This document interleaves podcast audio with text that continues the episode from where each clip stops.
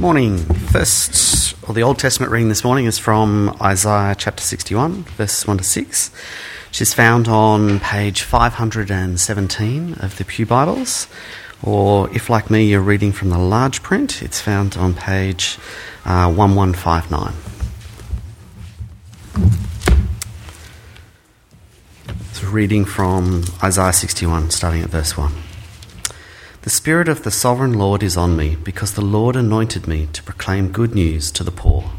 He has sent me to bind up the brokenhearted, to proclaim freedom for the captives and release from darkness for the prisoners, to proclaim the year of the Lord's favour and the day of vengeance of our God, to comfort all who mourn and provide for those who grieve in Zion, to bestow, bestow upon them a crown of beauty instead of ashes, the oil of joy instead of mourning, and a garment of praise instead of a spirit of despair. They will be called oaks of righteousness, a planting of the Lord for the display of his splendour. They will rebuild the ancient ruins and restore the places long devastated. They will renew the ruined cities that have been devastated for generations. Strangers will shepherd your flocks, foreigners will work your fields and vineyards, and you will be called priests of the Lord, and you will be named ministers of our God. You will be, you will feed on the wealth of nations, and in their riches you will boast.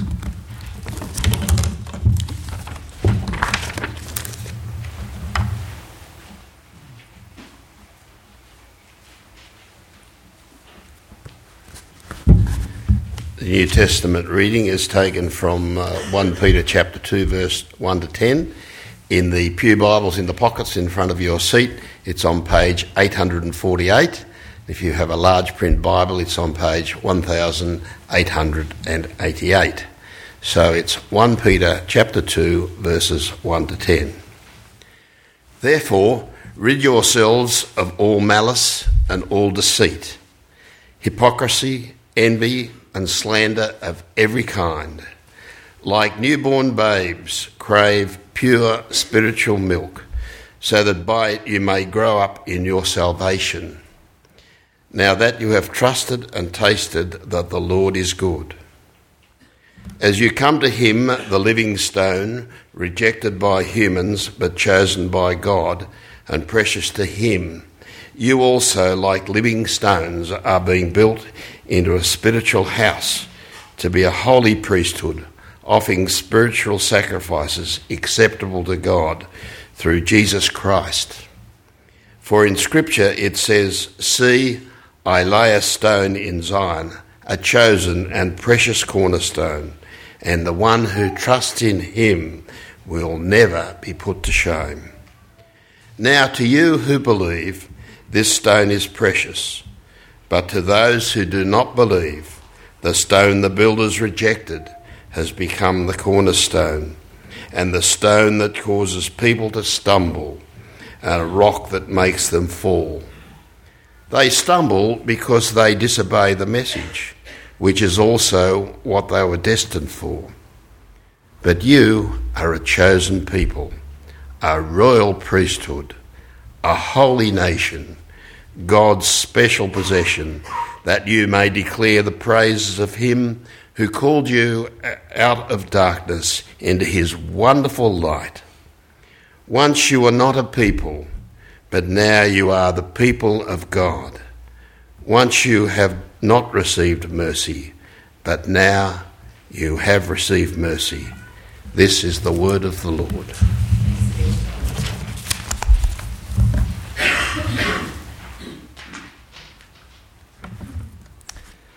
Well, if you like to keep that passage open, um, some of you would have been offered a, an outline of the talk as you came in, uh, a little A five sheet of paper. Um, sometimes it's helpful to have those there so you can see how long it is till the end, that kind of thing. Um, but also good if you want to write down any questions you might have or thoughts you might have as we go through. I'm going to pray for us and ask that God would speak um, through me um, so that we might know him better. Let me pray. Heavenly Father, we thank you for uh, the chance to come together like this as your people uh, to hear you speak. Uh, Father, we thank you for the privilege it is uh, to read your word. We pray for our Christian brothers and sisters who aren't able to do that across the world today. Uh, but Lord, we pray that you would help us to make the most of the opportunity we have. Uh, help us to have hearts and minds that are open and ready to respond to your message. We ask it in Jesus' name. Amen. Well, the church has come into a bit of a battering over the last couple of years, hasn't it? Um, and I, I guess um, it has to be said, it's it's um, it's pretty much self-inflicted, really, when you think about it. Some of the things that, that has happened in the church um, has been, uh, well, it's been terrible, hasn't it? Um We've we've seen things like, of course, there's the uh, the Royal Commission, the child abuse scandals. There's there have been financial improprieties. There's been bullying, elitism, um, misogyny sometimes, um, even uh, re- legitimising domestic violence. Um, things like that have been happening uh, in amongst the church, um, and it's tragic. It's no surprise, really, that you know in the past people looked at the church and they they held it in some kind of high regard, some kind of respect, I guess. Uh, but now. Um, a lot of people view the church with cynicism, and you may have even come here this morning with that kind of idea, that kind of attitude. Um, it's, it's, what's it, perhaps even more surprising than that um, is that even some Christians, not only is the world turned its back on the church, but even some Christians are starting to do that, um, or at least on the institutional church. Um, maybe it's to do with past hurts that they've experienced. Uh, maybe they just don't like the way church is doing things nowadays. Um, but there are some people, some Christians actually starting little house churches and those kind of things, moving away from um, a church like this. Um, and with all those things in mind, you may ask the people who brought their children to be baptised this morning, why on earth would you want to be associated with a building like this, with an organisation like this? Why would you want to have anything to do with the church? The world is so negative about the church. Why on earth would anyone want to have anything to do with it? Well, we should run, maybe we should run away from it rather than run into it. Um, I mean, wonder what you think of when you hear the word church. What emotions or what images come to your mind when you think of church and what it is? Um, are they positive? Are they negative? Are they are they cynical? Or are they, are they hopeful? Today we're going to be thinking a little bit about what it means to be church and what the church should be all about. But before we actually start thinking about the church, we actually need to start thinking about something else, or rather someone else. We're going to be thinking, first of all, about who Jesus is. So in the passage that we had that uh, was just read to us from First Peter chapter two, uh, Peter, one of Jesus' friends, talks about Jesus. And this is what he says to him, says about him. As you come to him, the living stone, rejected by humans but chosen by God and precious to him, you also, like living stones, are being built into a spiritual house, be a holy priesthood, offering spiritual sacrifices acceptable to God through Jesus Christ. For in the Scriptures it says, "See, I lay a stone in Zion, a chosen and precious cornerstone, and the one who trusts in him will never be put to shame." He describes him as a living stone or a precious cornerstone. Now, I've done a little bit of building in my in my time, not a lot, really. One of the things I, I've built, I've built a couple of decks, Um, most of which is still standing. Um, I haven't built anything much bigger than that. Um, but one of the things I do know, I don't know a lot about building, but one of the things I do know is, that, is it's important to have a really good foundation. If when you build a deck you don't have a good foundation, you end up with something that looks like this. Um, it might stand for a little while, but then as soon as somebody jumps on it, um, it'll collapse. If you build a house that hasn't got firm foundations, uh, then it might end up looking like this. Um, sure, it might stand for a while, but uh, in the end, is there any movement underneath, the building will fall. If you build a fifty-storey um, apartment building without firm foundations, it might end up looking a bit like this. Um, uh, this is a, a building in China that just, just fell down because they didn't have very good foundations. Foundations are vital. They're really important, and it's really vital when you build your building to make sure that they're the first things that are set in concrete, literally. Um, and the same thing is true of the church. For the church, Jesus is the foundation. Churches are not a social organisation. They're not a, um, a group of do-gooders who've got nothing better to do on a Sunday morning. They're a group of people who are gathered around Jesus, who are built around Jesus. When we became Christians, it was Jesus who saved us. He is the one who died, he said in verse six, so that we will not be put to shame. We will not be, uh, we will not be judged. He is precious to us, and anything that the church does is built on him. In fact, any group of people who call themselves Christians who don't build their, their group on Jesus are not building a church. Whatever it is they're doing, they're not building a church if it's not founded on Jesus. I mean, people people show allegiances to all sorts of funny things, uh, to denominations, to buildings, to service times. But in the end, our one and only allegiance is to Jesus. And so for those of us who are Christians here this morning, that he is your he is your Lord. He is your cornerstone. And we are like living stones being built on top of him. When uh, we welcomed Matthew and Harvey into the church, we we brought them into a building that is being built on Jesus. We prayed that their lives will be built on him. And so the, the parents and godparents says, said, I, they promised, I turn to Christ on behalf of the two boys. We want them to realise that their lives are, need to be founded on him and built on top of him. Those who trust and believe him, we were told, uh, will have eternal life. Those who turn their backs on him, the, the foundation, instead of being a foundation for their lives, will actually be the thing that falls on them. And so the first question I want to ask us this morning as we think about the church is, what is your life founded on? People found their lives on all sorts of things. Um, some people want to found their lives on popularity. They build their life on popularity um, so that people will know them, so that people will like them is, the, is the, one of the, the greatest terms at the moment. People will love to have lots of likes to their, to their Instagram posts or whatever it might be. Um, people will build their uh, their lives on wealth or wealth creation. And so they spend their life, they spend the bulk of, bulk of their lives at work trying to build their wealth. Uh, some people like to build their lives on their health. Um, and so there's inc- incredible craze. Everybody does ultra things nowadays. They don't just do normal exercise. They do ultra exercise or uh, extreme exercise. And so you don't just run a marathon, you run an ultra marathon. Um, those kind of things. You do uh, ultra triathlons, all those kinds of things. Um, and or people will build their life on a relationship. But the problem with building your lives on these things is they can all fall. I mean, just ask Rebecca Black, who some of you will have heard of. Um, she sang a song on Instagram, on uh, YouTube a couple of years ago called It's Friday, um, and she became very, very famous for at least fifteen minutes, and now nobody knows who she is. Um, for those who, uh, who who have their lives built on wealth, remember back to nineteen eighty-seven. Was it nineteen eighty-seven, the the, uh, the G F C, uh, when things will start? No, not nineteen eighty-seven. When was it? two thousand seven. two thousand seven, sorry. My life just seems to have just gone past it in a blink of an eye. Um, oh, whatever. two thousand seven. Uh, you might remember nineteen eighty-seven was a terrible year as well.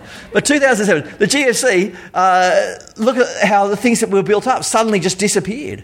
Uh, for those of you uh, who build your life on, on health, look at somebody like uh, Muhammad Ali, who's, who was one of the greatest specimens, the greatest in all the earth at one point. But as his life came, to, as his life went on, um, his body just became shriveled. Uh, his health was taken away. So easily it gets taken away. And for those of us who build our lives on our relationships, well, we know how how almost every, half of all marriages end in divorce. And that for those who, who just live together, the, the statistics are even worse.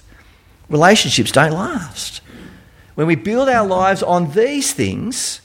When we think of these things, health or founda- or, or fame or um, or money or whatever it might be, or even relationships, if we if we found our lives on those things, well, we're, we're setting ourselves up for a fall because all those things will be taken away from us at some time, point or another. The only firm foundation that we can build our lives on is Jesus, because nothing can take him away. Nothing can take away the promises he made, which is why baptism is such an exciting thing to do, because we, we are founding our hope for the for the for Matthew and Harvey um, not on, on us, but on Jesus, on his promises, and his promises can never be taken away. So the first thing when we think about the church, before we even think about church, to understand it properly, we need to understand Jesus. So if that's who Jesus is, if he's foundational, what does that mean about us? Who do we? Who are we? So, who are we? Well, Peter says, the first of all, that we are people who belong to God. We are his treasure possession. In verse nine, he says, you are a chosen people, a royal priesthood, a holy nation, God's special possession or God's treasured possession. That is who we are. We are people who are loved by uh, and treasured by God. We're so treasured, we're so loved that God sent his son to die for us. Once we were his enemies, we'd set ourselves up as his enemies. Once we had not received mercy, he says, but now we have received mercy. Forgiveness has come to us. And so now no longer do we have to live our lives uh, in guilt. It's a funny thing. So many people in churches or see church as a place where you go to feel guilty. Right? You go to church and the minister's like me is going to stand up the front and make you feel guilty because you're a bad, bad person. Which is such a, an irony, because one of the things about church is it should be a place where we feel we receive God's mercy. We receive his forgiveness. And so instead of um, guilt, we should receive we should experience freedom and joy and thankfulness. Because that's who we are. We are God's holy and forgiven people. We belong to him. And for those of us who are members of our church, uh, regular members of this church, you'll be aware that we're leaving at the end of the year, or close to the end of the year. Um, but it's important to remember this church is not my church. Um, as if I am the person who th- this church revolves around. Um, this church will continue long after I'm dead and buried.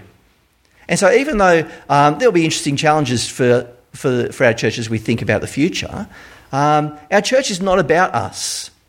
And so I want to encourage you that if you're feeling sad or whatever it might be, or however you're feeling, to put your hope in God at this point in time. Because you are God's people. You are God's building.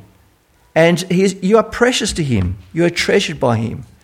And he will continue to build this church um, long after we've gone.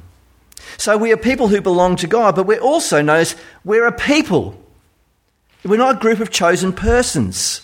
We are not individuals. There's no Robinson Crusoe Christians. Uh, if, instead, we are a family. We are a group of people. Our world, particularly the Western world, is so focused on the individual. It's on about, about what, what's best for me and how can I get ahead and how can I be satisfied. Um, our world tells you that the most important person in the world is you. However, that's not what it's like in the church. The church is not meant to, well, being a Christian is not meant to be a place of, of individuals. Yes, we're individuals, of course, we're different. And so we're not, God doesn't want to try and knock off all our differences. He loves those differences. He's created them, in fact. But he has brought us into a community, into a family. And one of the most beautiful things about this church, and the thing I've loved about this church uh, for the last sixteen years we've been here, um, is that community, is that love that is here. That it's real. It's not just um, spoken, it's lived out in the way people care for um, and support each other in good times and in bad times. It's one of the reasons um, our little logo says Saint Peter's is the, uh, the place for community. If you want to come and find community, if you want to feel, find a family, if you want to find acceptance, this is the place to come. As I say, our world is so caught up on the individual, but yet there's still this hunger to be loved and accepted. Why else do people want to have likes on their Instagram posts, those kinds of things? Why else are people so interested in, in, in how many people are their friends on Facebook? It's because they're looking for people to accept them. But of course the problem with that is it's, it's only very surface. There's no real acceptance. There's no real knowledge of who people are. That is what the church is about. The church is a place that is founded on Jesus, but it is a community of people that are there for one another. Our church motto is upward and inward and outward in Christ. We, we exist to love God, but also to love each other. This is a church should always be a place of love. No one is excluded here. In the church, you can have people with Wallabies jerseys and with All Blacks jerseys sitting next to each other. There's a bit of revenge going on there from last week. Um, it's a place where no one is excluded, even All Black supporters. It's great to have you here. So who are we? We are people who are precious to God. Uh, we are part of God's family now. But why do we exist? Why are we here? Well, we're not just here um, for our for our own benefit. Although we do get great benefit from being in God's church, we exist for something much greater, something much bigger. Uh, in verse nine, let me read to you. You're a chosen people, a royal priesthood, a holy nation, God's special possession. Why? So that you may declare the praises of him who called you out of darkness and into his wonderful light. In verse twelve, he puts it this way. Live such good lives amongst the pagans that although they accuse you of doing wrong, they may see your good deeds and glorify God on the day he visits us. Our church exists to glorify God, to point people to him. We're a bit like baptism in that way. We are signposts. We are a signpost that, ta- that points people to Jesus, uh, which is something we do in a couple of different ways. We do it uh, by being, he describes a royal priesthood. Now, that's, that sounds like a funny thing. To, we're all going to get dressed up in, in funny dresses uh, and parade around in in uh, in our in those dresses. No, a royal priest is talking about people who are, are like intermediaries. In the Old Testament, the, inter, the priesthoods were the people that some someone would come to the priest so that if they wanted to go to God, it was like the middleman. Um, and so when God spoke, he spoke through the priests to the people. And so uh, that's what that's our job for our world. We are to be priests to the world. And so the church is not a, an insular organisation that's just focused on caring for itself. No, a church should always be outward looking, caring for and bringing God's love to the world, which is the last part of our church motto, bringing God's love to the world for the glory of God. That is what we do. We bring the good news about Jesus to our world. The second thing we do is that we are a holy nation. Uh, we are a group of people that have been set apart. The word holy just means to be set apart, not in, a, in an elitist kind of way, but in a, th- in a way that, that makes us different, that he calls us to live different lives, which is why the first couple of verses this, um, of this chapter uh, give us the kind of, paint kind of picture of what we should be like. We need to get rid of all malice and all deceit, hypocrisy, envy, and slander of every kind. And so we need to turn our back on those things. And so when um, the parents and godparents promises to turn their back on evil, they're turning their back on those kinds of things. The thing is, those those qualities that, that see, I want to get what's coming to me, no matter what it costs for anyone else. He says, turn your back on those kind of things, chasing after things for yourself. But he says, like newborn babes, craves pure spiritual milk so that you might grow up in your salvation. That spiritual milk is the message of God, the word of God. And so part of being a holy nation means being different, setting ourselves apart by turning our back on things that uh, that the world is living, but also by, by following the words of our words of our Lord Jesus, uh, clinging to his words and growing growing with them. So tonight, today we'll be thinking about the church. What is the church? Well, it's nothing to do with a building. It's not a social, it's not a political organisation. Our church is, is a collection of people that are built on Jesus. That is what we are. And you can be a church with fifty people. You can be a church with five thousand people. Uh, no one, no, none of those churches is more church than the other. Doesn't matter how big we are, um, we are a community that's built on Jesus. That is what is important. He is our foundation. And as such, we become precious to him. Uh, and he gives us a job to go into our world and bring glory to him.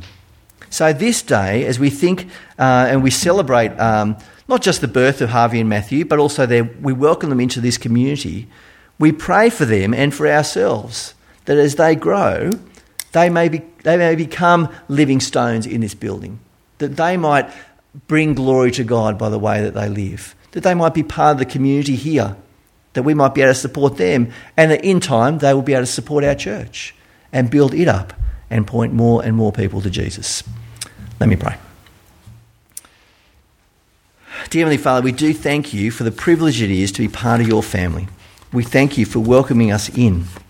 We thank you that uh, you showed your great love for us by sending Jesus to bring us into your family. And so now, Lord, as part of your church, as part of your treasure, treasure possession, we pray, Lord, that you would help us to do what we are made to do. Help us to glorify you in everything that we do. Help us not to fear. The th- fear the things of this world, fear um, the changes that are happening in our church. Lord, we pray that we might instead trust in you, and that as As we do, we go about our business as a church, that we might always glorify you and point people to you. For we ask it in Jesus' name. Amen.